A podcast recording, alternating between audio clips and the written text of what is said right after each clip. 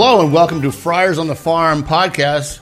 I'm your host Donovan Jones, and today I'm joined with, uh, as usual, uh, Roy Thomason. Hello.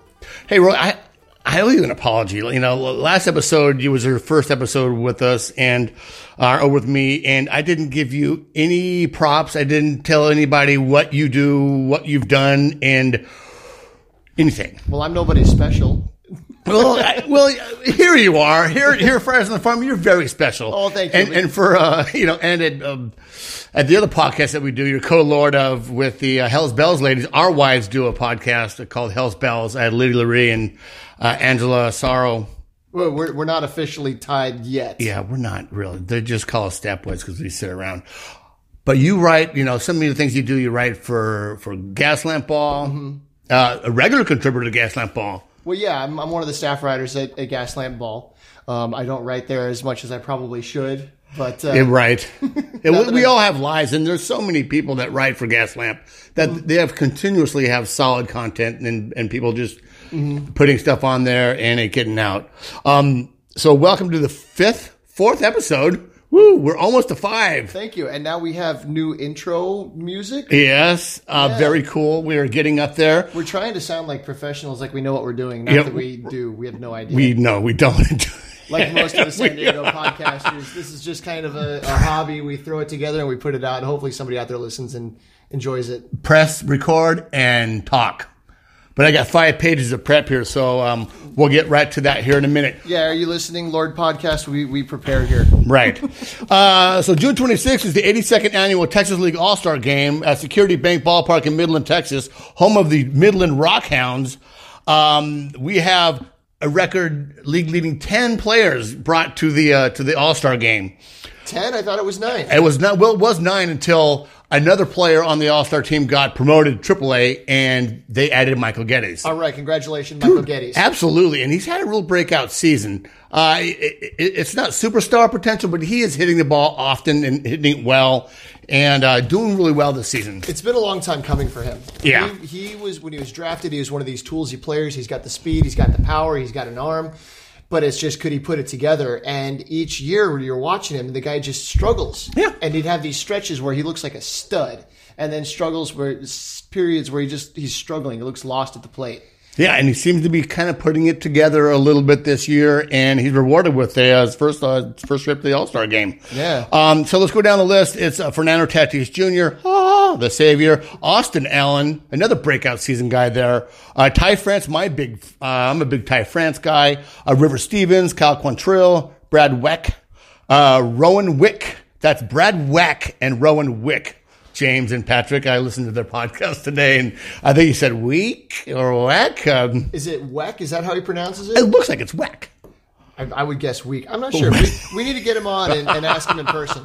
We'll, yeah, we'll get him on. So Tatis, uh, the reigning Texas League Player of the Month, is batting 280, 73 for 261. He has 18 doubles, 11 homers, 33 RBIs, 58 runs scored, 50, in 65 games.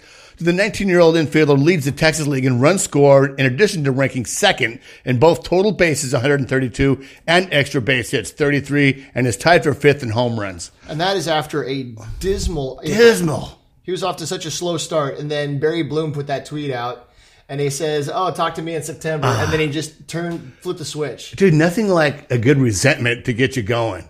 You know, because that first month it was, it was horrible. He, he was swinging that stuff out of the zone, way inside, way outside. You can almost just look, okay, here comes the slider in the dirt, or the curveball, you know, the bouncing curveball a foot before the plate, and he's swinging at it. And now he's laying off those pitches. And, and I'm telling you, if you want to move up, you have to lay off the pitches that aren't strikes. And, uh, you know, he wasn't doing that the first month, and he just, you know, nothing like a good resentment to get you going. But this is for a kid who's 19 and he just skipped a level. He was in in Fort Wayne last year, Well- completely skipped advanced single A, went straight to double A. They say that that's one of the biggest jumps is going from advanced A Yeah. to double A. Yeah. That's the the disparity in skill level. Yeah.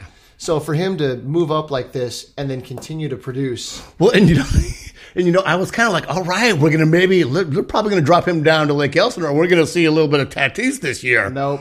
God, you know, well, and good for him because then at the other end, I was like, God, you know what? Maybe he wasn't. You know, maybe just eight ball was was where he peaked out. Yeah, you don't want to see these, and we want to see him move on. Yeah. So when somebody's playing well, like in Lake Elsinore, Chris Paddack's been killing it. So hopefully he's moving up soon, which means we don't get to watch him as much.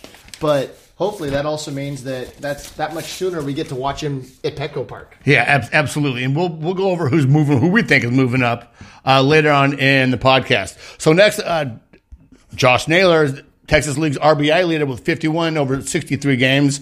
Uh, the first baseman outfield been playing a lot of the left field. Uh, Kyle Overstreet's at first. He's been playing left. He's been playing serviceable, serviceable left field. He's looking better. Early on, he was airmailing some throws. I guess they worked on his mechanics because you throw a little differently from the outfield than you do from the infield. Yeah. But he's on the All Star game as an outfielder. Yeah, and you don't curl hop at first base.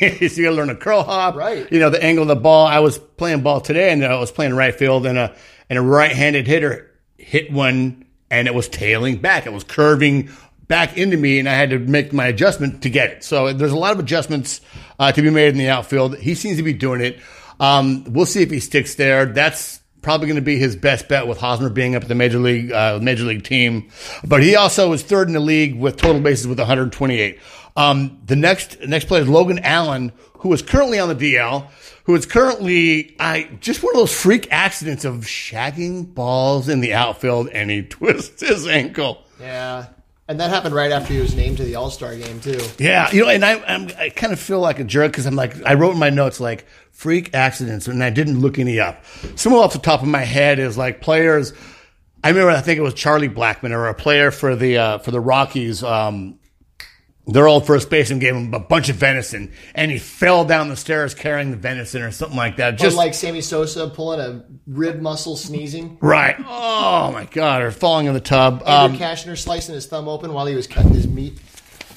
Yeah, he, Cashner, he's a, he's a hunter, man. That guy's a that guy's a he is a hunter. Um, Cody down the DL, he's got a 2.93 ERA. He's eight and two with a 2.93 ERA, 80 strikeouts over 73rd and two thirds innings. That's in 12 starts. The Southpaw leads the league in wins and strikeouts and is tied for the league in innings pitched. Allen also is ranked second in ERA and fourth in WHIP.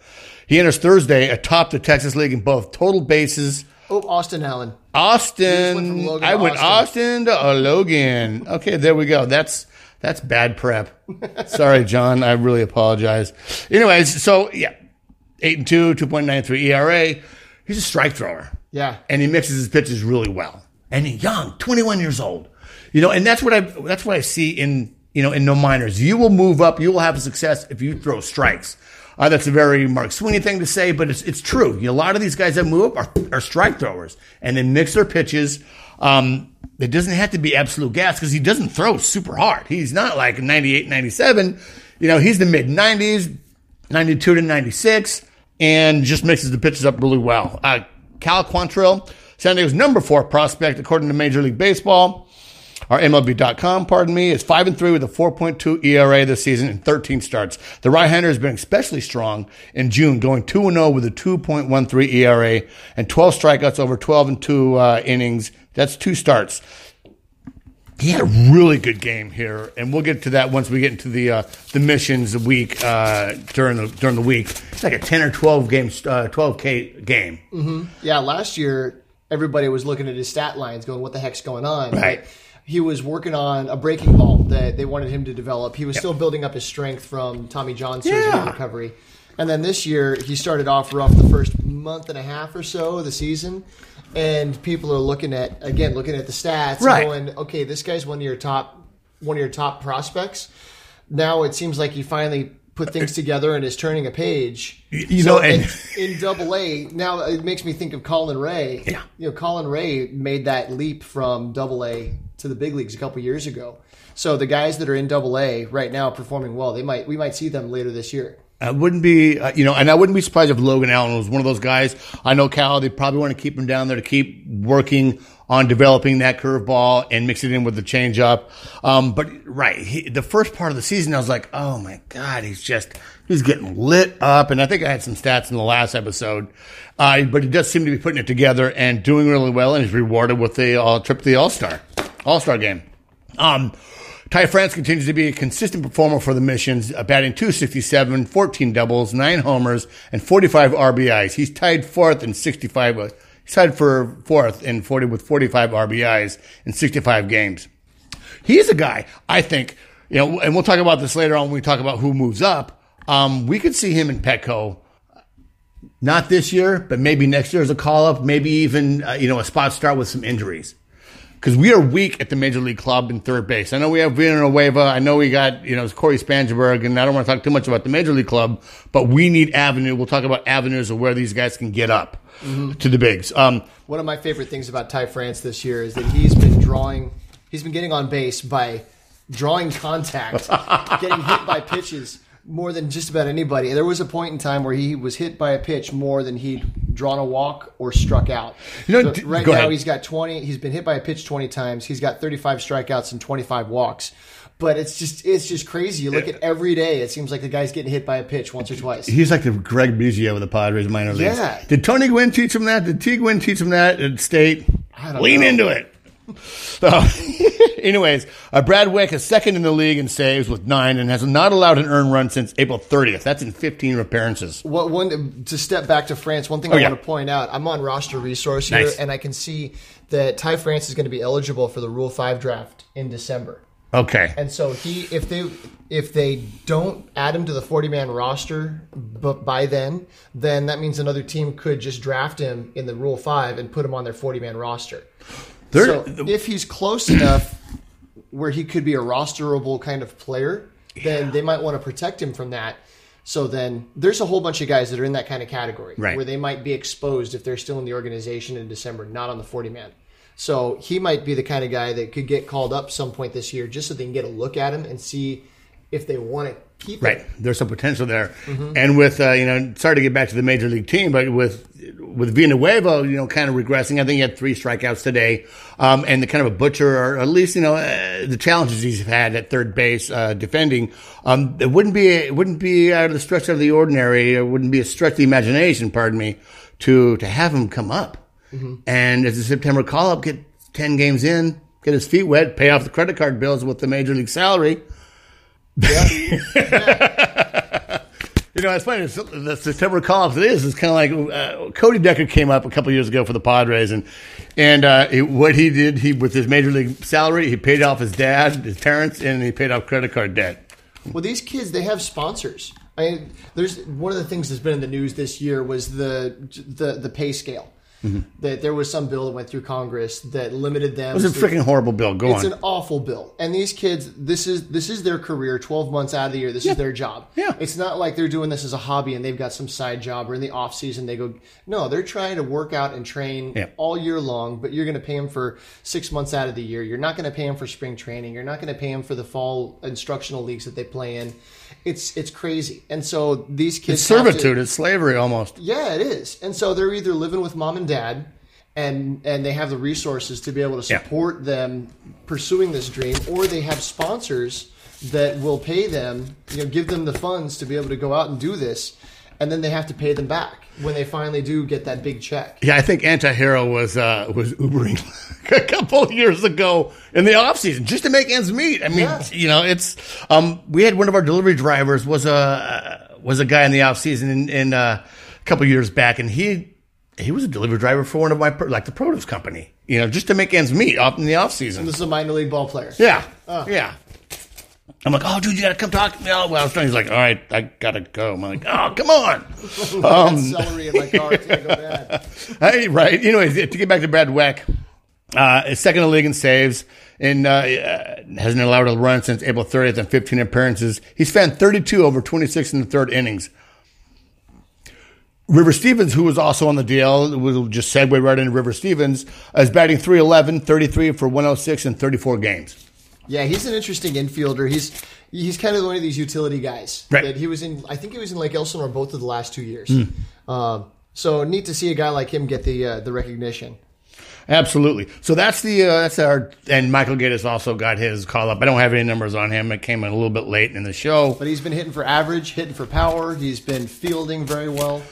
You know, and that's another outfielder. If he puts it together with like Buddy Reed is right now in Lake Elsinore, mm-hmm. uh, we're going to have ourselves an outfield. We're going to have to hard decisions to make uh, coming up the next few years and what to do with these guys. Well, that's a good position to be in. God, God bless. And you know, and, and that's and the thing about being a Padre fan my whole life. Every time they did a rebuild, every time they dismantled the team, I bought in hook, line, and sinker. And how was that rewarded? Crappy players, cruddy teams, underperforming people that we thought would do well. And you know, this past couple years, I have been preaching. They're like, I believe it. Like, oh, they just traded all their players. I'm like, this time, believe me, I trust this process. I feel confident that these owners are going to, when the time is right, get the guy that we need. We're going to make the trade without, uh, you know, without butchering the or without just killing the the minor league system because it's so deep uh, to get that player that we need, that bat, or maybe it's a pitcher that we need. Sign the young talent to an extension rather than trade them away because you Right, can't, you right. don't want to afford their free agent contract. Right. A la, you know, a la Gonzo. Um, also, so also this week, the Tri City Dust Devils released a roster, Yes. and they had 22 guys on the roster in the initial uh, thing we talked about. I didn't talk about it last week, but um, they had 22 guys on the roster. They added one, two, three, four, five, six, like seven more players from the draft. So these guys that we drafted this year and signed, and uh, they also started Friday night. We'll talk about that in a minute. They also played last night, which we'll also talk about a little bit later on. But I want to talk a little bit about these guys that came up. Uh, one of the big signings was Owen Miller, the third round, taken after his junior season at Illinois State. Is the highest selection of the group, 69th overall. Nice, overall pick. And he had a home run last night, his first professional home run. Uh, we're stoked for the Tri City to be uh, to be to be playing and to report on how well those young guys are doing. Uh, Dylan Coleman, we got another Coleman, not Dusty, but a Dylan. Uh, fourth round was the first team All Missouri Valley Conference leading in wins, strikeouts, and innings pitched. The hard-throwing right-hander helped Missouri State win the conference twice in a row. Dwanya Williams Sutton, fifth rounder, he got a hit, I think Friday night. Uh, another player elected to go into the draft after his junior season out of East Carolina was named freshman All American by three different publications in 2016. The outfielder finished in the top 10 in batting and had 10 home runs this season. Stephen Wilson, eighth round. Wilson was 4 and 1 with a 3.07 ERA and was all West Coast Conference honorable mention. So he's on the he's on the roster as well. Uh, Luke Becker, uh, the tenth rounder, started 147 games in the SEC. I think he's a Georgia Bulldog, and uh, that's SEC. That's some serious, you know, some serious players there. Yeah, it's the toughest conference of all the uh, all the college conferences as far as just the overall talent level. Yeah. Like in the Pac-12, you got a few schools that are above everybody else. Yeah. Where the SEC, it's just across the board, really good baseball teams. From Rice to Florida, Vanderbilt. Vandy. We still got poor Vanderbilt's going to be just wrecked because we signed half their players that we're going to commit. commit. Uh, Michael Curry, uh, we'll talk about a little bit later, was a 16 rounder. 60 games with the Georgia Bulldogs. There's my Georgia Bulldog, pardon me. Uh, he had 322, 395, and a 532 slash line. Gabe Mosser, the 27th rounder, he went 8 and 4 with a 3.28 ERA as a Shipburger senior. Shippensburg, as a Shippensburg senior, pardon me. Uh, he had 93 batters, striking out 93 batters in 74 innings, and he threw a no hitter. Nice. so those guys were added to the Tri City roster. Yeah, I saw Owen Miller hit a home run already. Yeah. First game. Last night I was listening to the game. Yeah. And I guess we can go into it now. So the first game, the start of the season, uh, was Friday night with, uh, the, how do you pronounce this? Kaiser, Keizer Salem? Keizer Salem. So, Not Keyser Soze. not Kaiser, I, I want to say Keyser Soze so bad. Um, anyways, they, you know, there was a back and forth game. We went ahead late by, uh, you know, with the hit of one of the new guys, and in comes Carter Capps, the major league rehabbing guy, which I'm sure for the Yeah. for the tri, you know, for the for the young guys are like, oh my god, what can I learn from this guy? What can I? I'm like, we got a major leaguer on the squad Yeah. in uniform pitching in my game, and then he gives up the game. Yeah, you figure if you're the other team, you're oh man, this is a major league player, start shaking in your boots like this guy's going to tear me up.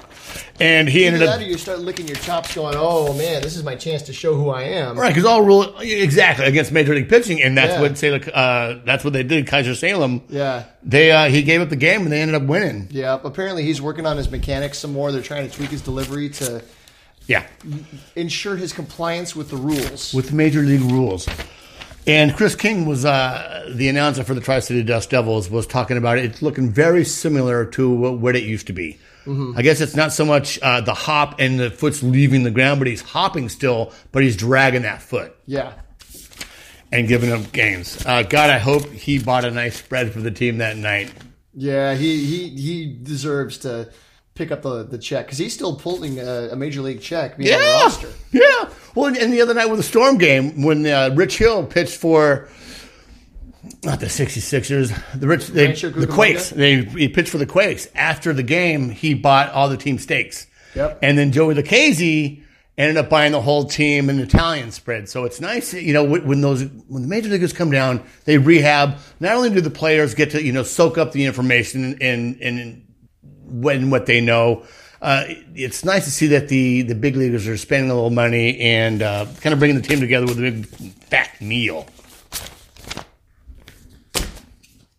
And that's that's that that's the beginning of the show. All right. um, so like So said, so you've got notes here going from each up through each level of the team. So we're going to run down what's going on at each level of the organization, um, all the way from well, we just touched on the. Uh, the the Tri-City Dust short Devils. season Yeah. single A, and we're going to work our way up through through to um, to triple A.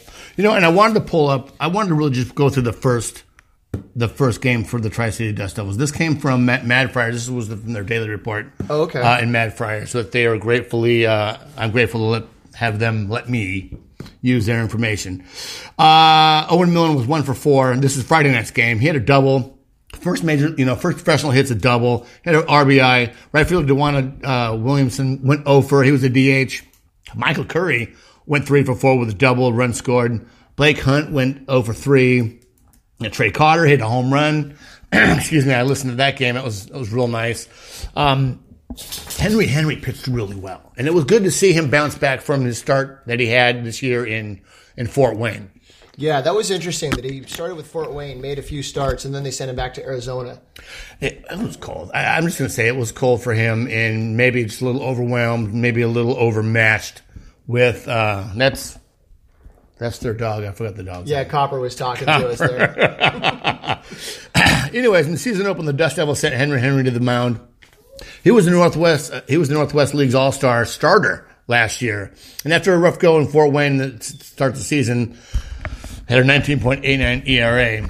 He was able to work out of trouble, sc- scratching, you know, scattering seven hits, including a double and a solo home run. He walked almost two batters in inning for the Tin Caps, but issued just one free pass that night.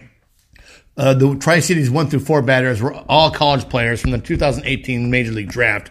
Luke Becker, Owen, uh, Owen Miller, Dwanya Williams, Michael Curry. Uh, the Beckham Miller Curry infield duo turned a pair of double plays on the night, while Curry had a three hit night. The Volcanoes, Is that like Tinkers, Evers to Chance? Tinkers, Evers, to Chance, absolutely. You know what I'm talking about? Like night- the the the there were there were the Cubs infield. Okay. they were legendary back in the day, and now they're all in the Hall of Fame. This is back in like before 1910.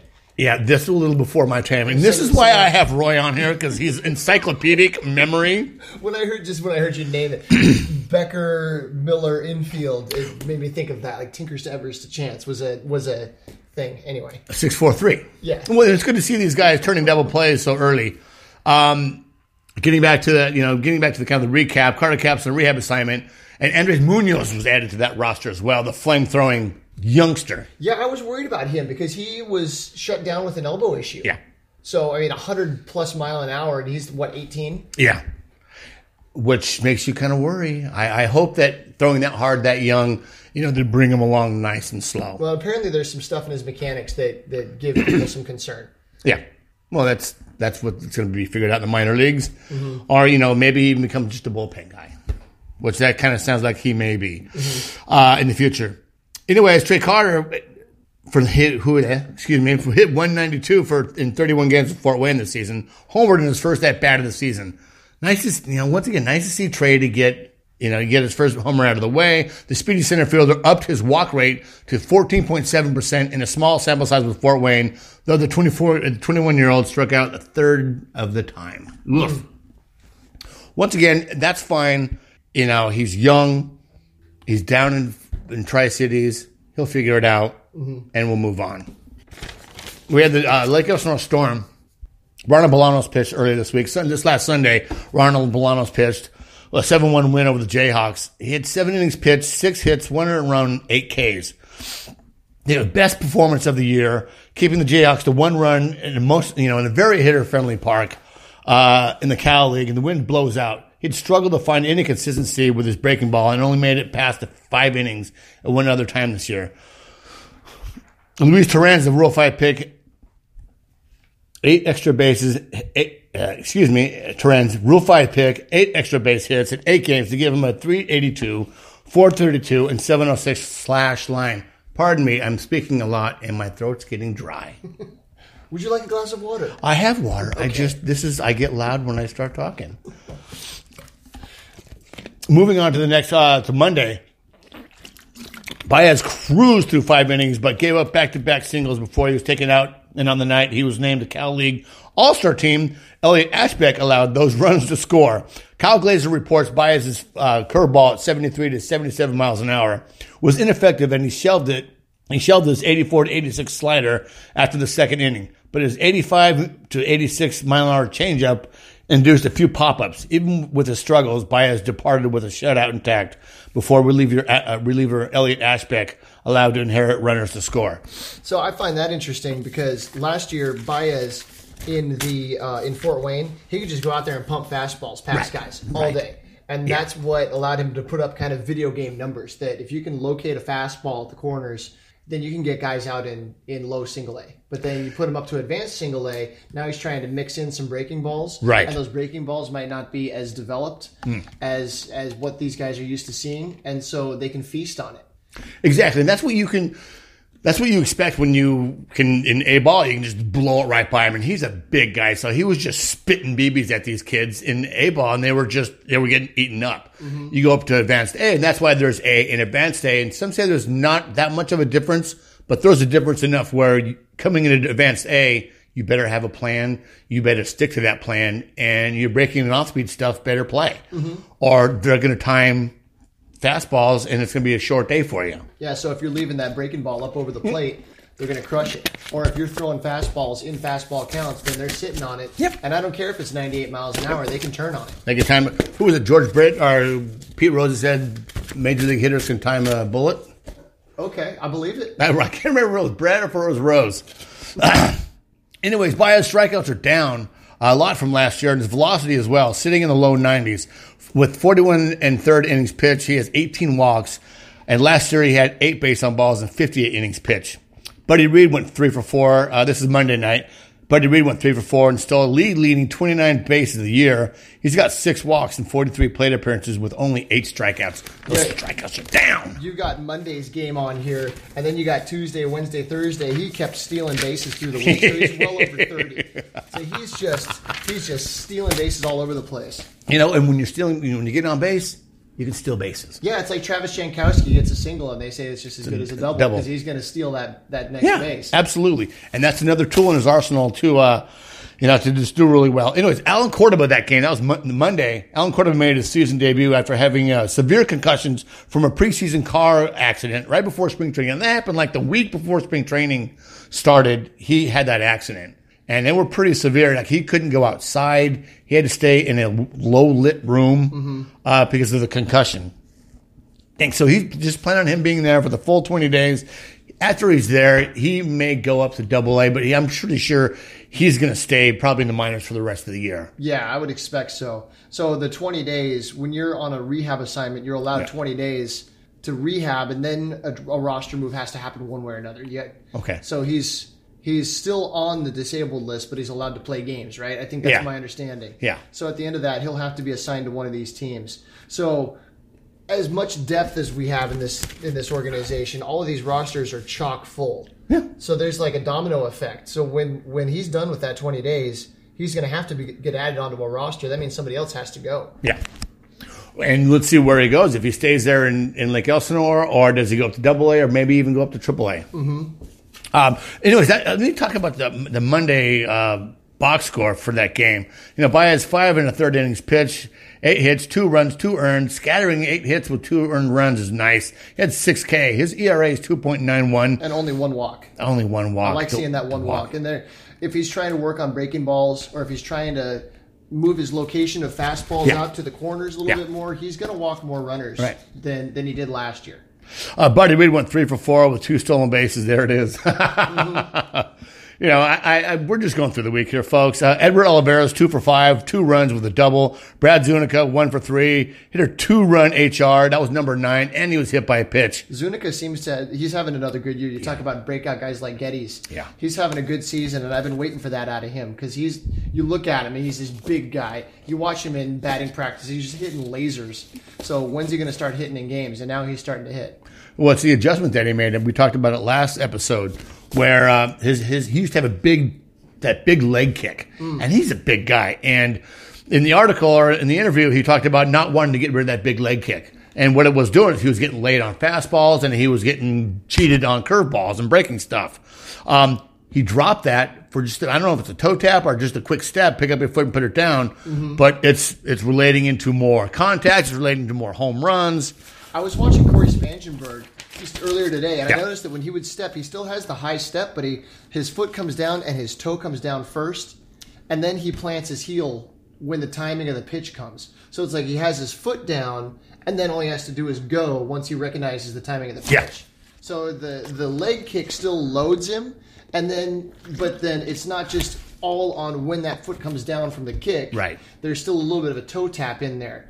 So I, I feel like they're messing with the mechanics of the hitters, trying to trying to get that that big leg kick and the and the delay, the lag that that creates. Like you say, you'll be if, if you're timing a pitcher up, and then you go up there and you're behind on the you're behind on the fastball, Fastball. but then you're out a- ahead of the curveballs. You're kind of stuck in no man's land.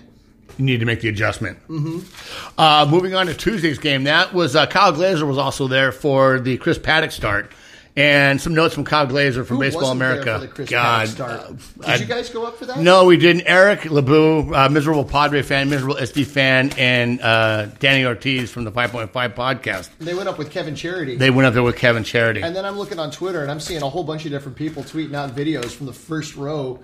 Yeah, you, you, you know, and I, I got a day job where I get up very early, Mm-hmm. uh, so I couldn't go up there that night, and those games run late. Yeah, we had something going on that night too. We really wanted to go. And, and leaving, well, especially with us, if, if you don't leave at four o'clock here in San Diego, in Center City, in Mission Valley, or up here in North County where we are in Roy Angelo's place, Oh, Uh, Mira Mesa, we're not exactly North County. it's the bottom. You're the bottom. You're the, you're the they call it, you're the bottom ceiling. The the, the floor starts in Mira Mesa. I- Yeah, I'd like to think that we're the ceiling of San Diego, and then you got to go up to RB for. Anyway, this, I- I'll this, take This that. is playing into the East Poway and East County Yeah, debate. It's not, and I'm from East County. uh, anyways, Kyle Glaser was there from Baseball America. had some had some tweeted out some stuff here. It- Paddack was 90 to 93 early. Started the fourth 88 to 90, and then ramped up. Finished the fourth inning working 90 to 95, 93 to 95. He's done that quite a bit this season. Kyle Glaser says uh, ramps up and throws harder as the game goes on. He also tweeted Paddack works around a double by Gavin Lux to get through the fifth unscathed. His his pitching line: five innings, five hits, one run, one base on balls, eight Ks. But his fastball changeup combo is what got the job done. You know, his his curveball, some scouts said was a forty grade, uh, wasn't getting over So a 40 grade means that it would be below average, below average. below major league average. Fifty Yeah. being major league average. I like that comment about ramping up. It makes me think of Justin Verlander, and he's still pitching. He can still hit 100 miles an hour. Seventh, but, eighth inning. But he gets stronger as the game goes by. And David Price, same kind of thing. These power pitchers that they start off and maybe they don't want to show you everything that they Right. got. And Right. as you see him a second or a third time, you think you got the, t- the fastball timed up, and then there's another tick or two on top of it, and you're late. Exactly. You know, and pitching is a, it's a chess game. You want to start. You don't want to show all your cards in the first inning. So he did really well. Um, Oh, the injury update. yeah, let's talk about that for a second there. Oña. Oh man, this is just talking about freak accidents. So he, uh, he, he suffered a small fracture to his nose and a cheekbone uh, when a ball hit the foul pole and then came back and hit him in the face. So he was running down a ball, hits the foul ball, hits him in the face. what do you do about that? That's Uh, it's just bad luck. that's horrible. So uh, where where are we at with that? So he was taking BP. That's what I want to say. He was he's just taking BP. He's gonna be out for a while, but that's you know that's that's okay. Let Jorge Oña take the time, get healthy. He uh, it says here that his protective mask was ordered and should arrive sometime this week. So is he going to be out there playing with one of those like transparent face masks? Like in basketball, Yeah. Ah, that would be cool. So- and he puts a paint on it and be like, yeah, I don't know, Yeah, like that was that hockey player that had all the stitches on his mask. yeah. Now that makes me think of so they've got this protective face shield on the on the it's a it's an add-on thing that Right. Rawlings makes the helmet and then this other company makes this shield that gets riveted on and there are some teams I know uh, Milwaukee they're pretty much requiring all of their hitters at all the levels Yeah. to use that. So we're seeing that much more. Um, Giancarlo Stanton. Thank you, he had it in the Giancarlo face, Stanton, yeah. and then he came back and he had that cage installed, and now we're seeing a whole bunch more players that are starting to use that protective face gear. Um, they say it doesn't affect their it doesn't affect Vision. their field of vision or anything Right. like that. Um, and with some of the guys that tend to crowd the plate, they kind of have a little bit more confidence because To go in. come- yeah, yeah. Right. These guys are diving in now. Yeah. Maybe Ty France is one of those guys. I don't know. but he's just taking it on the arm. Uh, Paddack was on an 80 pitch, uh, 80 pitch limit. He reached 82 with 47 strikes. Here's a plus change. This is more from Kyle Glaser. Uh, a solid top of the rotation guy. Austin Hedges made his first rehab start, and Allen Cordoba also made an appearance. I, joked before that game that so Austin Hedges was catching with Paddack on the, and I knew that Paddack was at like an 80, 85 pitch limit. But Yeah. I joked Paddack's only going to need 81 pitches because he's going to strike out 27. God, love that guy. you know, with the major league catcher back there, it's, you know, well, it's good to see. Yeah, I'm sure during spring training you- you get to see the, some of these young guys, but you know, in game situations, calling a game, they can get familiar with each other. We'll see if if when Paddack comes up, you know, if that's going to be his catcher, will will Austin Hedges be his catcher? well, and you know that the scouts and everybody were talking to Hedges after the game. I mean, the Padres scouts. Yeah. Saying, okay, what were you seeing out of this guy? What do you think? Because they're, who were we talking to? Angela and I were talking to somebody like, oh no, we were talking to Doug Bachler. We were Okay. sitting in, because we sit right The by bullpen coach for the Padres. And we were just chatting with Bachler before the game, and he says, "Hey, have you guys seen Paddack? What do you think?" He wants he wants to know what Right. because he hasn't seen him in person since spring training. So now Hedges goes down. You know that everybody in the organization is going to be asking Hedges. So exactly, what what did he saw? Where does he throw? How's it look? Yeah. So you and Anza are going to be like the minor league insiders for the bullpen coach. Maybe Nice, Doug Bachler.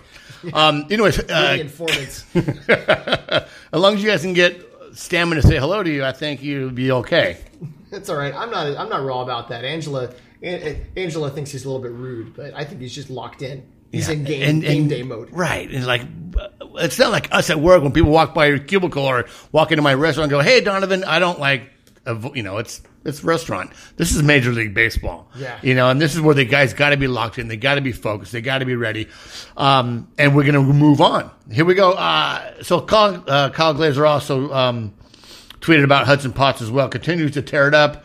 Two for four uh, with two doubles and RBI. Buddy Reed, two for four with a double. Run scored. This is for Tuesday night's game. There's that 30th stolen There's the of 30. season. God, Buddy Reed's hitting a 336, 449 to 439 for June. They're tied for first with five games left in the half. And this is a guy that they wondered if he's, if he's ever going to hit. He's got the tools. He's an athlete. Is he ever going Right. to hit? Well, he's hitting. And he's hitting in a higher level. Yes. So moving on to um, you know, uh, why don't we just move on to Thursday? So we've been we've been here with uh, with Lake Elsinore for a little bit. Um, I, I um I had some notes because I watched that game. Excuse me, I watched that game for um, Lake Elsinore Storm. Did I watch it? I can't remember. Uh, but my notes here, I have notes because I probably listened to the game on on the radio.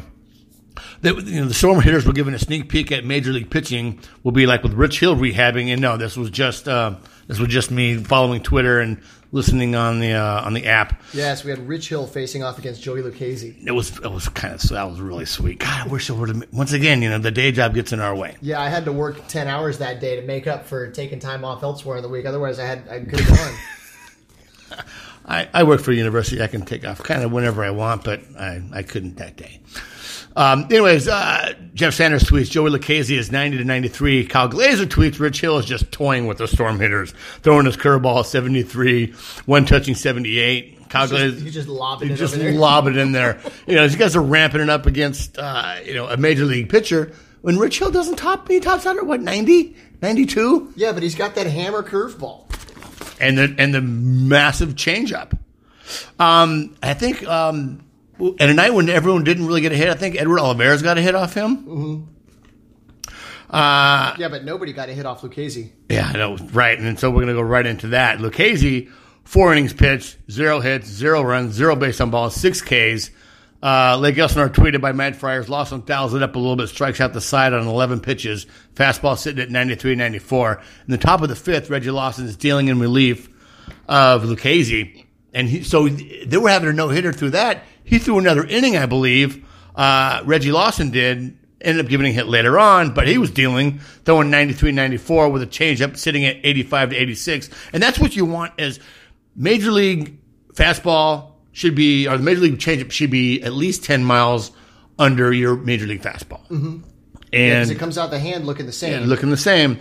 And, and looks like that's what we're getting from Reggie Lawson. That's I saw that in an interview after the game that they were talking about Reggie that his changeup he used to only have like maybe six or eight miles an hour Right. differential, and this year he's finally created that separation that makes that pitch a weapon.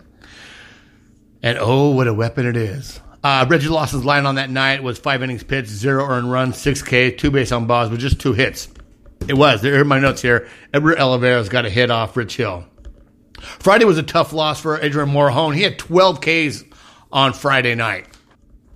He retired 14 in a row. His K rate's 10.3. So let's move on to where are we moving on to? We're going to move on to. we skipped over Fort Wayne. We did. We did skip over Fort Wayne.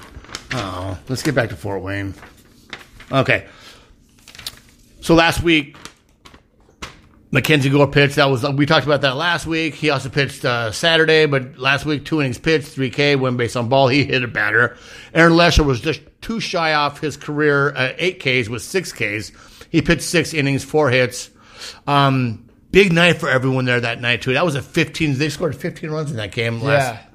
last Sunday. But really, everybody was watching Gore because he's still coming off that blister injury.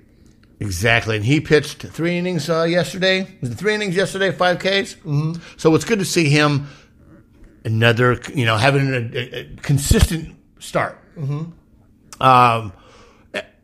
Anyway, getting back to the uh, score line it was Esteury Ruiz three for five with a home run. That was number six for him. Justin Lopez three for five with a double, two RBIs. Gabriel Arias, um, Arias three for five with a double and two RBIs. Juan Fernandez three for five, two doubles. Big night for him. Hope really gets this 19 year old from Venezuela started in 37 games, 140 plate appearances. He's got 29 hits, 10 doubles, 10 base on balls for a 230, 300, 333 slash line if Gabriel Arias starts to hit, he is an elite glove, an elite fielder, um, but the bat hasn't got there yet. He just hit his first home run in pro ball. was it Friday? Was it Friday night or was it Friday or Saturday night? Mm-hmm.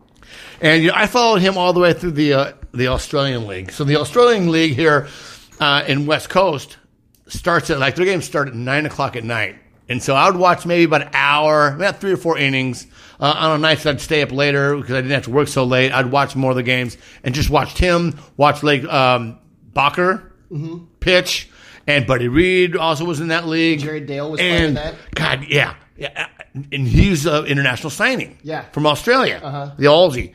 Um, that's where I fell in love with Gabriel Arias. Was in the, was Oh in the he is so Australian baseball league. He is so smooth at shortstop. Yeah, and he has he has the build. He has these six two, six three. He has the build to be a shortstop. But he's got the soft hands and the cannon of an arm. Yeah, you know, and that's you know we'll, we'll get up to uh, AAA here in a little bit. We'll talk about our So you watch a lot of these games. Yes. Have you watched much of the Fort Wayne to see what Esteury Ruiz does in the field? All I've heard about him is that the bat is legit, and who knows what the where the glove's going to take him. really. Yeah, so they've had him playing second base, but it he sounds almost like a Alfonso Soriano is somebody I've heard comps to. Right, right, That right. He came up and he was a second baseman for a while. He wound up moving to the outfield, but he was kind of a man without a position. That he's an athlete, but he doesn't quite have the the hands and the accurate arm to to put him at, at a premier position. Well, after the announcement this week from Major League Baseball, we're getting a step closer to the DH in the National League. Why so is that? I because just people are stupid. I'm not a big fan of the DH. Well, I didn't hear what what news Um, did come out. Rob Manfred had spoke about uh, with attendance down and something else down. Well, uh, maybe it's time to bring the DH to the national they didn't. League. He didn't mention DH in particular, but there was talk around it that maybe some changes need to be made, and then everyone just started tweeting. Here comes the DH. Here comes the DH. I think it's that talk that they're starting to bring in to kind of get the conversation going, get the owners in the mindset that uh, you know that it's going to be coming down the pike. Uh-huh. Well, the one so not not to segue too far Right. off of this, Right. but there was a, Jayson Stark put an article up on the Athletic earlier this week on what expansion would mean for baseball and why it's not a horrible thing. And he threw out a bunch of ideas that a lot of us cringe at, but it can the way that he framed it, it kind of made sense. It's a, one of the things that he brought up. So he was playing around with the 32 team league, and we're Yeah. gonna we're gonna add a couple of teams, saying like Portland and Charlotte, I, I think were the two. And then he was messing around with how you can do realignments to put the to fix these teams in. And then he said, "You're going to hate this idea, but I think it's going to eventually happen where you've got."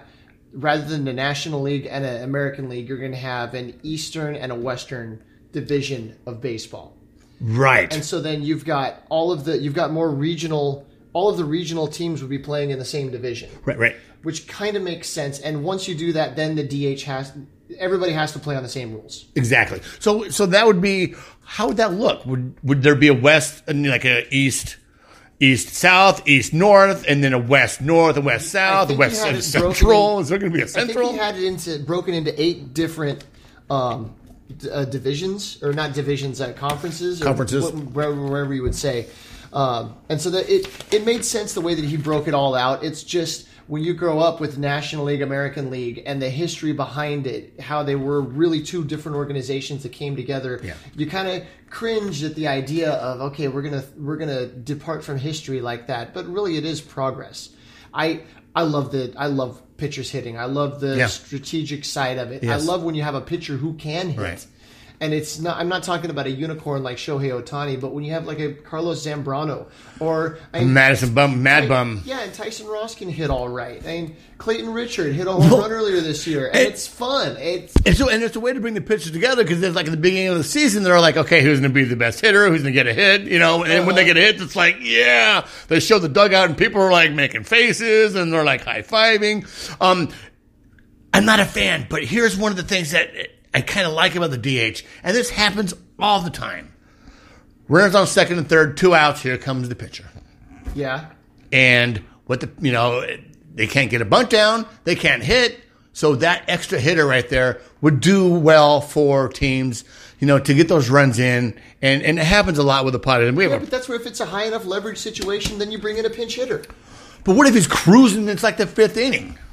I that's that's the decision that that that's what makes that decision so interesting. That's managing, right? I love that. Right. And you take that out of the game, and now the manager's job is so much easier that he can just throw nine names up on the wall. That's what Twitter's so back, And all he has to do is worry about swapping out relievers. yeah, and that's what the that makes double us. switch. I love what Joe Maddon does every once in a while, where he puts somebody in and then sends the pitcher out to left field, so then somebody else can face. You know, bring in the lefty to face a lefty, and then you bring that guy back in from left field. You bring your right-handed pitcher back Yeah. in. He actually swapped guys back and forth in a game the other day. Really? Yeah, where one guy Joe Maddon, he he's sent the, the- pitcher out to left field, and then at the beginning of the next inning, that pitcher came back in and took the mound again, and I, I love that. Well, you know, okay, fine. That's that's neat. But I still don't like him because he defends Rizzo. Yeah, I'm not, yeah. No, But I- uh, and and here's another thing. That's manager's going to do that. Like I'm, I'm like I'm going to defend my player no matter good or bad. I'm not going to sit there and go, yeah, my player that was a shitty job. Well, I mean, why did you do that? No, you're going to defend it. You're going to you're going to be on his side. You are, but after the game, after the situation, after the Major League Baseball reviews the whole thing and says, okay, the player was in the wrong, that's when the, the manager and the coaching staff need to take the player and the, the all of the players aside Right. and say, this is what went wrong on this play. This is why the ruling came down the way it did. And this is how we want you guys to do this next time. Yeah. But that did not happen, and we know that because a year later, same situation happened. And what happened? Rizzo took two steps in up the first baseline to, to cream a defenseless catcher. Yeah. See? Now, if we didn't have Buster Posey, that would be no problem. And I'm, I'm good with All right, at the since plate. we're going off the rails here, We're off the rails, What do you folks. think about the Matt Kemp play? Um, seeing the Matt Kemp play that was um, broke during our uh, podcast last week. Um, I, you know, the, the, it wasn't bad. I mean, he was in the way. He he came in. He didn't. I mean, he put his shoulder down to protect himself. He hit him pretty hard, but he didn't like. It wasn't like a football tackle. He kind of put his arms together and leaned in just to kind of protect himself. It wasn't malicious, I don't think. Um, he didn't deviate from his base pass. Uh, you know, he didn't deviate from his path to hit the catcher. It just happened. That's the way the play happened. Uh, the the push off. If I was Kemp, would have just walked away. But you know, the catcher kind of pushed him, and then Matt took a step forward. It looked like he kind of took a step forward to like, you know, what's up, bro? Yeah, that was that was where it got. And that's where it got. and That's where. That's where it's like that's bullshit. You walk away. Just Mm-hmm. okay, boom, I got away, and you leave the catcher there, kind of being pissed, whatever. Don't want to get too off the rails because So- this is a minor league podcast, but go on. We, can, was- we can go on this. Jean, there was a, a, a guy on Twitter that pointed out a, a rule, a, a clause, a phrase in the rule to me, where it's talking about deviating from the path. And one of the things it talks about is lowering of the shoulders or gathering of the arms Right. in preparation for contact. Right. And that represents deviation from the path. And now you're no longer a base runner intending to get to the base. Now you are turning yourself into a weapon to hit somebody. And, Okay. And so that doesn't happen anywhere else. If somebody's in a rundown between bases, they don't try to run through a fielder. Right. They try to avoid the tag. Right.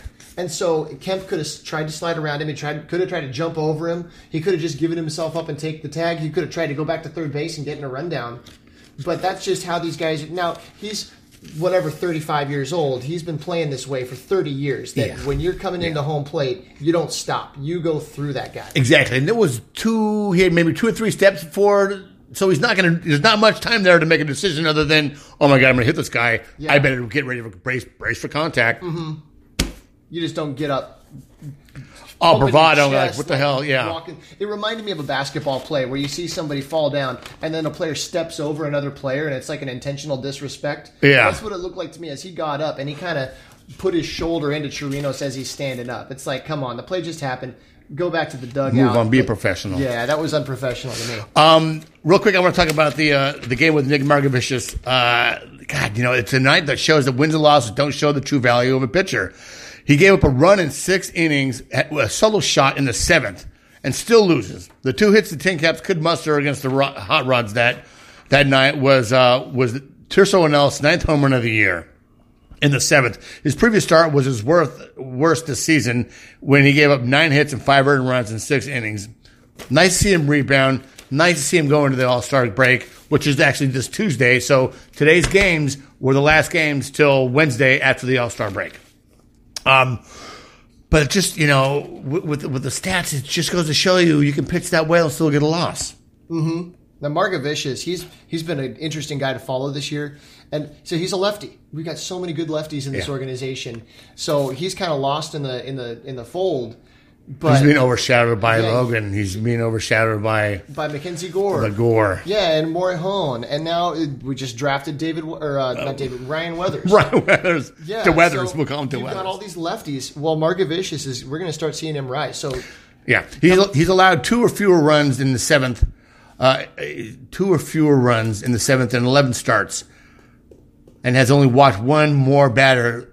Pardon me, and has only walked more than one batter once this year. Thank you very much. Moving on to Tirso Ornelas, 18 year old, has 27 walks so far this season with a 356 OBP to go with a 267 batting average. In June, his slash line is 298, 400, and 579. He's a spe- he's a special player. I have it written down here. He's a special player, he's one of the youngest players in the league. He's only 18. And he looks like a man. But he's six foot three with shoulders like this, and he's he's a grown dude. He's a grown man. But he just hasn't even he hasn't even filled out yet. yeah, which kind of, you know, he's he's, he's athletically built, but as he gets older, you know, is that size going to you know lengthen the swing? Is that size going to uh, slow him down in the outfield? Well, you'd think as far as the length of the swing, if anything, you should be able to shorten up. As he gets stronger, he should be able Yeah. to become more compact. Right now, he needs to use his long levers. Yeah. But so he's playing center field most days now. He's not a center fielder down the road. They say No. he's going to be a corner, Corner guy. outfielder, maybe first base. But man, I, one of the most exciting guys to, to watch in the organization. As I see him play, my mouth waters. That was awkward. As as Donovan takes a swig of water. If I take a swig of water, I'm sure that's going to sound really good. Uh, so let's move on up. Where, what time are we at? We are getting deep into this pod. yeah, we're uh, close to an hour in, I think. God, we got to hurry up. We're four fifty five All minutes. right, so we're going to blow through some of the stuff, uh, but we want to give the missions their due. We want to also give uh, El Paso their due. Um, Sunday last uh, eight two loss to the Hooks. Jacob Nix five innings pitched, two hits, one earned run, four Ks, five base on balls. So we're on we're on the missions now. Okay. Yeah, we're, we're on to the missions, and Lance Nix. Shout out to Marcus Pond for being the uh, the man, the, the beat writer. Matt Fryer's beat writer for the San Antonio Missions. I love Marcus. We're going to have him on, and we're going to get on iTunes as soon as we figure it out. We're going to get. Uh, you know, we've had several of those writers ask us, uh, you know, if they, if they wanted to be guests or if we needed them to be guests. They've offered. Uh, we haven't figured that out yet. We're very press and record kind of guys, um, but we're working on getting all that to you so we can bring you more information and have better interviews with some of these writers. I think better interviews than everyone else. Hey, Screw the 5.5. that's right. I love those guys. no, and, and, and, you know, and, and and you know, James and Patrick at, at the EVT. You know, I listened to their pod today. I listened to both those pods. I listened to a lot of the Padre podcast, and um, you know, I, I love all the information. I love the new media. I love the new media. I I, I, I haven't listened to that Kevin Acee, Jay Posner one, but for a second. Um, I've listened to nothing but locally grown San Diego podcasts. Make the Padres great again. The Go Intelligence, Marver. Those guys argue a little bit too much, and it gets a little bit too much for me sometimes. But I love that podcast. Oh, they dig into some really good, really good topics. I like when they start talking about the business side of the game, the promotions and the marketing, and what the the team could be doing better. Yeah. Yeah, a lot of those good tweets come from uh, Fort Wayne Portello, right? Yes, okay. Wayne sorry, I don't want to piss anyone off. um, but you know, five walks for that for Jacob Nix last uh, last week. This Friday, he pitched seven innings pitched, uh, four hits, two runs, two earned, two K. He has a one point two seven ERA. You know, and this is for, you know skipping up to Friday. I just want to talk about Lance Nix for a minute. Coming back from Lance in- Nix? Lance Jacob Nix. Jacob Nix. God. I, Lance Nix was an outfielder. Yes, he is an out. Yes, I, I, Astros for a while. I want to say. are, are they related? No, I don't. I don't think so. They're not. I, I get it mixed up. It's getting late in the day for me. Have you ever been to any of the Padres? Um, what do they call it? Social media summits. No. That that is really cool opportunity that they'll they'll tweet it out and say, hey, we're going to do this. S- sign up. Tell us why you should go. I saw it last year and I saw it the year before. Yeah, and so I've gone to a couple of them. And one of those was where they brought out a bunch of the prospects, hmm. and Jacob Nix was one of them. This was before the prospect game last fall, and Jacob Nix came out and talked to us. And a lot of these guys, they're shy. They don't feel so comfortable in front of a crowd. Right. Uh, maybe they stumble over their words. Jacob Nix was like, "Don't even hand me the microphone. I'm just going to stand here and talk loud enough so everybody can hear." And he held court. I, I was impressed by by his personality. in presence. Yeah, he's got that presence where he can own a room, and he's just, and he's like, he's 20, 21 years old. He's still young. And it's like, Oh, oh! I just oh, poor Copper. poor copper got his foot stepped on. I'm sorry, buddy. buddy. Anyways, we're getting along in the tooth here, and the dog's getting along in the tooth. And well, so we'll see how that goes. We're a minor league podcast, but um, that would be kind of neat. And I'd love to call him Lance just to have him give me that dirty look. Yeah, I bet it happens all the time.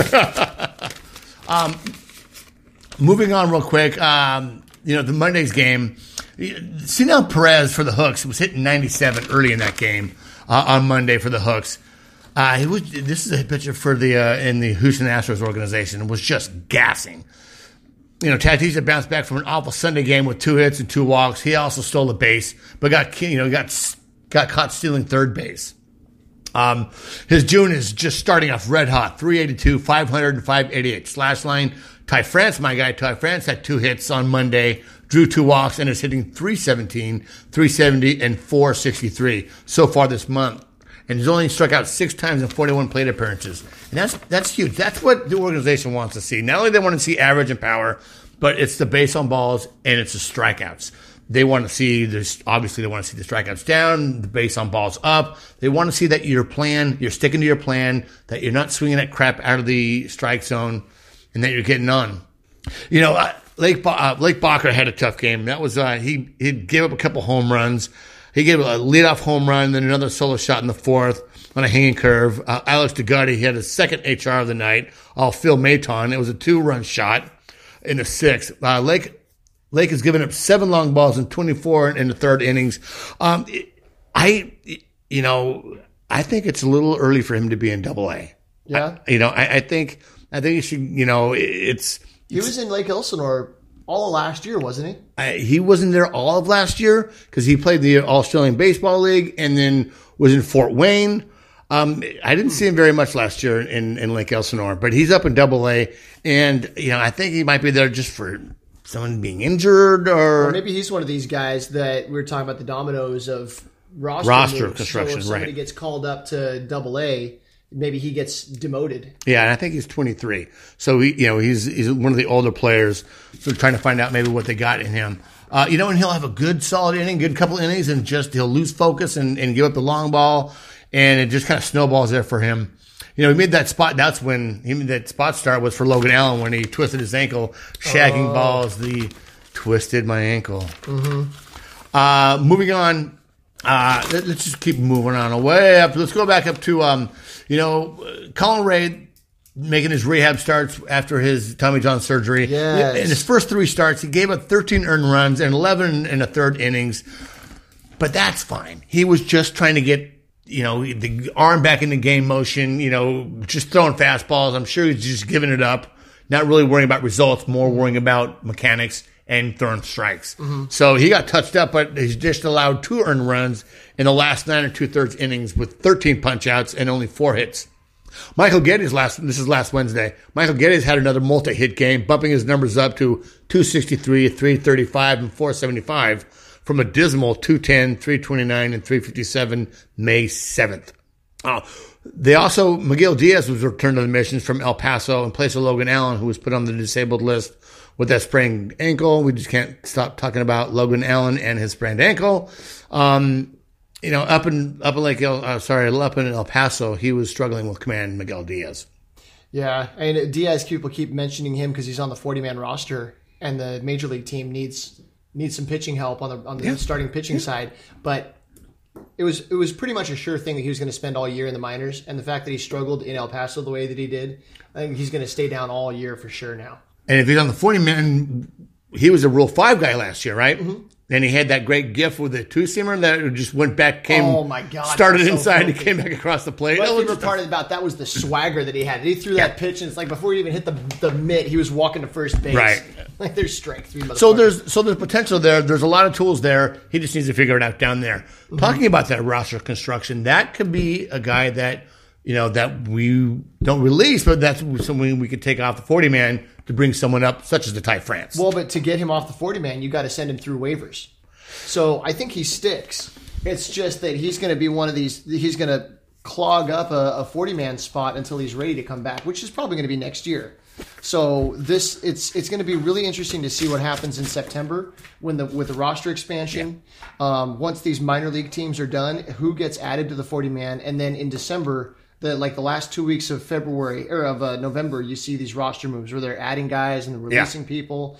Um, you see the um, the free agents come off the roster, and then they they add some of these these other minor leaguers to protect them from that The Rule 5. draft. Right. Uh, I want to talk real quick about Thursday's 2 1 win uh, in uh, San Antonio. Cal Quantrill sat down the first 12 batters he saw till the Rough Riders touched him for a run on three singles before Elvis Andrus popped up. I watched this game on the MLB TV app to Kyle Overstreet to end the inning.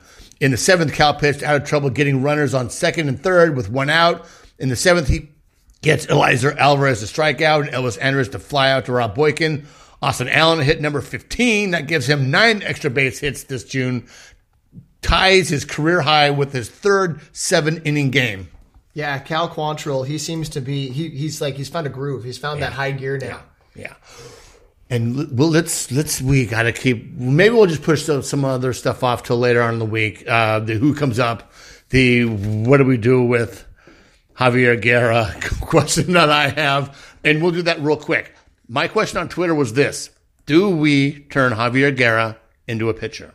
He has that cannon of an arm, elite defense. I understand, but if we can turn him into a pitcher, he has more value. I don't know because his his best tool is his glove. Yeah, And yeah, he's got the arm, but man, the glove as shortstop is so good. So all he has to do is hit a little, and he could be a useful major league player. but he's not even hitting Freddie Galvis He's in, in not, AAA. No, he's this year. All of a sudden, he's shown this power, the power that he had in single A with Boston. But now he's striking out even more than ever. Yeah. and it's just unsustainable. Yeah. And if you're striking out whatever forty percent of the time in AAA, good luck when you come up to the majors. Yeah, it's it's not going to happen. So, do you do that? I don't know. I, I, I think at some point he's just going to run out of rope. Yeah. and they're gonna they're gonna have to designate him for assignment. So him, Michael Gettys, and Brad Zunica were the three players that I kind of wanted to see at the beginning of the year. Of okay, who's going to take that step? Right, what do And we since got? Ged- since Guerra was already on the forty man, he's got that pressure on him. I got to perform now, or they're just going to run out of room. They're going to run out of patience. Um, Gettys and Zunica are both eligible for the Rule Five. So if they had a good season, that's kind of a double-edged sword because now you've got valuable players that you want to retain, Mm-hmm. and you don't want to expose them to the Rule Five. Um, And they'll get swiped up. they they would be. It, it, you figure an outfielder that's got those kinds of tools, you can find a spot for him. Oh yeah, I mean, Samuel Reyes, I think he got passed up through the Rule Five just because of his hamate bone injury. Yeah. and nobody thought that he would heal as quickly as he did. And now he's on the major league team. Now he wouldn't have been he wouldn't be on most major league rosters, but I think he would have at least been selected. He would have hung out in spring training a little bit before the team Yeah. finally returned him back to the team they drafted him from. And this um, year he just destroyed AAA pitching. He did, yeah. So that's the risk is that if Gettys goes, get say Gettys gets picked, and then he goes over to another team, say the Angels, and he starts crushing it in the spring, then they're going to hold on to him, and they're going to see the talent. They're going to keep him through the season. Yeah, So you got to. He's so. I don't think Gettys gets a promotion yet, though. I think Gettys stays in Double A through the year. They want to see. Oh, yeah. Can he keep this up? yeah, consistency. Yeah, he's not one of the guys that you're going to see get called up. Um, um, uh, Austin Allen is having not Austin Allen. Um, yeah, the catcher. Austin Allen is having a really good year. If if there was a roster move at AAA, I could see him getting called up. Uh, Josh Naylor, he's also having that really good year at the plate, but it's his first year at Double A. Yeah. he's still very young. He's still really young. So yeah, he probably stays at double A. But there are a lot. Of, I mean, Buddy Reed, how long are they going to let him keep crushing it in Lake Elsinore before calling him up to double A? You, got to figure that the time is going to come at some point. Him and Edward Olivares. They're both about the same age. They're Well- both performing very well. the question in in, in in in Lake Elsinore is what pitcher comes up. I mean, is it Paddack and Morejon? Paddack's got to go. Guy- Paddack's Yeah. got to move on.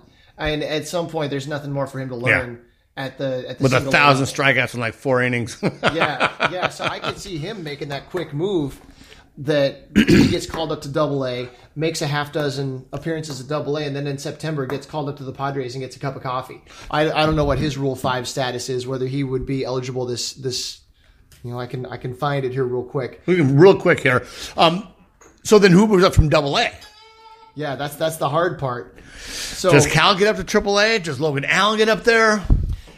I, you know, I think Jerry Keel's been up there for. You don't see the pitchers don't always make that same move up the ladder from double A to triple A. They, they don't always take that step. Right. So some of those guys might jump straight up. Um, and How about Jake Peavy? yeah, yeah, or Colin Rea. Yeah. Yeah, They'll make that move from double A straight up to the majors, and then if they stick, they stick. Um, or they, you know, next year they get assigned somewhere else. Maybe like Colin Rea, he went from double A to the Padres, and then the following year, I think he spent some time in El Paso. Uh, or Cesar Vargas did the same kind of thing. Cesar Vargas came up from double A and then bounced back to El Paso. But I don't know if they're the the moves to get them to the majors aren't necessarily going to take them through triple A. Triple A, exactly. I want to talk a little bit about El Paso here, real quick, before we move on. Uh, before we end this, um, you know, Luis Perdomo was pitched really well. He uh, this last Monday, four innings pitched, eight hits, five earned runs. That was the worst start. He started again. I think it was this Friday. Uh, had another really good game. Do I have numbers on that? I don't. But on Monday, he got kind of lit up for the uh, for the five earned runs. His next start was really well. What I like about what he's doing, he's not walking a lot of guys. Exactly. He had two base on balls in that five, you know, eight hit five earned runs. Mm-hmm. Yeah, to start off the season here, he was walking guys and he was giving up hard contact. Doesn't look like he's doing that in El Paso th so far this year. You can't give up hard contact in in in the PCL. Hard contact leaves the park real It's a quick. trample. God, it's like the moon there. Yeah. You hit the ball in the air, it just flies. I guess that's a good place to put Luis Perdomo if you're going to teach him. Okay, you're a ground ball pitcher. You better get ground balls there. Yeah, yeah, Or it's going to be long ball city. yeah. You're You hit it raining, over the shortstop, raining it's over the baseballs fence. on the outfield people. Um, they play in Midland, Texas. Where's the Midland, Texas? They have a, they have a lazy river. It's the Frisco Rough Riders. I'm sorry, guys. I I lost my train of thought. The Frisco Rough Riders have a lazy river Oh my God, what a great place to take in a ball game. out in center field. Oh, Yeah, it's kind of like the pool for uh, the Arizona Diamondbacks. Uh-huh. They got a lazy river, and that's kind of the thing that happens with the minor league ballparks. They have a pool, they have a draw, they have uh, an attraction. I saw when they had a roller coaster in the outfield. What, what team was that? Was that the Cyclones? Maybe over in New York? Maybe. Oh yeah, I bet it would be. Yeah. Because the Coney Island's right there. Yeah. Um, we've been to the Nash- the new Nashville Sounds in Tennessee at First Tennessee Park in Nashville. They have a putt putt golf and some killer freaking brisket. Oh my god! See, so you take the whole family. You're spending less than ten bucks a ticket. Yeah. If the kids get bored by the game, you go play some miniature golf. Yeah, go play in the lazy river. Yeah. Um, I, I, I had it written down. I wanted to talk about that for a second. That's that's cool. Um, and they played at my Nashville Sounds. I've been to that, that field. The uh, Urias seems to be heating up a little bit. He is. He's he seems to be breaking out of a slump. You know, from Thursday's numbers over the past 10 games, he's hitting 294, 415, and with 500. Yeah, he's he's had an up and down season this year. He Yeah. started off slow, and then he got hot, and then he got slow, and then he got hot. Or maybe it was the other way around. But it's like he's killing it, and everybody's saying, "Okay, bring Urias up." And then you look and wait for the last two weeks, he's like Three two for 29, right. You know, what, So how can you bring him up when he's cold like that? So maybe that's kind of the the idea. Eh, developing players and getting them up to the majors. How how do you teach a guy how to have that consistency that you let a couple of bad at bats ride you for days? Yeah. And Yeah. I'm, a, I'm a golfer, so I can relate to that. You hit a couple of bad shots, and it can ruin a whole round. I'm sure it's that way with the baseball players that they get a couple of bad at bats, and it sticks with them. And now they're thinking about that when they're up at Yeah. the plate, rather than just responding and preparing. And and with Urias, you know, he did have that. He just tore it up in the beginning, and then mm-hmm. had to, you know, just kind of like April, May, had kind of a weak, weak month, and now he seems to be on the rebound again, and that's what we want to see from him. We want to like. There's going to be struggles in baseball. You're going to struggle. It's a freaking difficult game. But what happens when you do? Even when it's as prolonged as it was for for Urias, um, what is he doing to make the changes? So they've made adjustments. He's walking more. He's not striking out as much, but he's walking and he's and he's starting to pick it up, starting to get a couple hits per game. Um, and we'll see what happens with the end of the season. I don't think we bring him up. I, I say at the very least maybe a September call up, but there's no reason to bring him up just to like I don't know give the, the to appease Padre Twitter. Yes, You know, that's true. um, if if if there was a situation where the team was hot and contention was a real possibility, which I don't think is a case this year. Yeah, you look at the raw, the the the standings, and the Padres are whatever four or five games back, and Right. you can kind of squint and say, well, if everything goes right, let's get real. here. fantasy. This is not a competing team right now. Hmm. Um, oh, Siri's listening to us right now. Uh, Siri, this is, this go is not away. a contending team right now. So if there was, if it was a competing team and you had a void at second base, and then there is the player that could come up and be the impact addition, yeah, bring Urias up. But Right. that's not this. You don't have to trade anyone. You just bring a guy up. It's like getting a trade piece. And and another point to that is this whole Rule Five, Rule Five thing, that you need to protect the guys that are going to be Rule Five eligible. Now Urias is one of those guys, so there is reason for them to add him. He will absolutely be on the roster come December. and he will not leave. Like if he's a September call up, he won't. He'll be up. We're gonna, we're going to get rid of some second base, and we need to thin out that herd up at the major league club with Spangenberg, with Pirela. Um, You know, uh, Asuaje hit for the cycle. Yeah, um, hit for the Caterpillar cycle. Eyes. You know, a shout out to Asuaje and my wife Liddy Lurie. That's Liddy Lurie, not Liddy Laurie. Um, big Carlos Asuaje fan. So you've got Pirela, Spangenberg, and Asuaje that are your second baseman right now with the with the Padres. So I say one or two of those guys would have to leave the organization before Urias sees any time on the field. So if they trade Pirela, and then if somebody gets hurt, for example, then maybe you bring him up because there's an actual need at the major league level. Right. And the September call up has to be Javier Guerra. Maybe we give him a little showcase. And then maybe we, uh, you know, what's going to happen next year with Yeah. with with Tatis coming? Like we talked about them making that jump from Double A to the major leagues. Mm-hmm. Now with that week first month, the last two seasons with Tatis, do I see him going up to the major league club? You know, from Double A. No, I see them taking the slow route with him. Yeah. There's no there's no incentive to put him on the roster. Let him see rehabbing major leaguers, guys trying to make it back. Yeah. A lot of 4A pitching. Uh, let him see some major league pitching in AAA where it's where it doesn't matter, and let him start working with him and, and Urias on the double play ball. Well, and also, yeah, the mechanics of playing the shortstop at the upper levels. I mean, I saw it when um, uh, uh, Rondon came up a couple years ago, Yeah. last year or whatever. And he's supposed to be glove first. He's really good defensively. And then he came up and he looked like a rookie out there. Yeah, he he butchered a rookie little bit. mistakes, butchered some plays. Um, and there were a couple of times there were exchanges at second base with a runner coming in sliding hard that you could see that his mechanics weren't quite right. And it's It affects the throw to first, and it'll it'll affect the play. so when the when the game is faster, you've got big, strong guys that know all the tricks. Then they exploit those little weaknesses, and so that's where a season in AAA, you get to work on all that stuff, and it's not under the pressure of you got to win every game Of the you show, Gotta, you got to right. win every play. Right. Whew, we talked about a lot of stuff. We did. We ran down a whole bunch. And There's one missed- name I see on this list that we haven't talked about, and that's Kaz Makita. Kazuhisa Makita. I find he's he's he's been so good in Yeah. AAA. Um, I got it down here. Mackey had two scoreless innings and has only allowed two base runners with six strikeouts in six innings in five appearances. Yeah, so he's maybe he really is kind of a 4A kind of a player. Maybe Right. that's I I don't know. When you've got a soft tosser and he's throwing from that angle, it, It's a T for major league hitter. You see the comfortable, you know, now the the first couple times maybe he, he mm-hmm. did, you know, there was some uncomfortable at bats there, and occasionally there is an uncomfortable at bat up in the major league level. But more so, these guys are just sitting back and it's coming up right in a tee, and they're hitting it for, you know, they're driving out of the ballpark, mm-hmm. and he's signed to a three year contract, two year contract. two year I think. Yeah. But he has I'm finding it interesting that he has minor league options.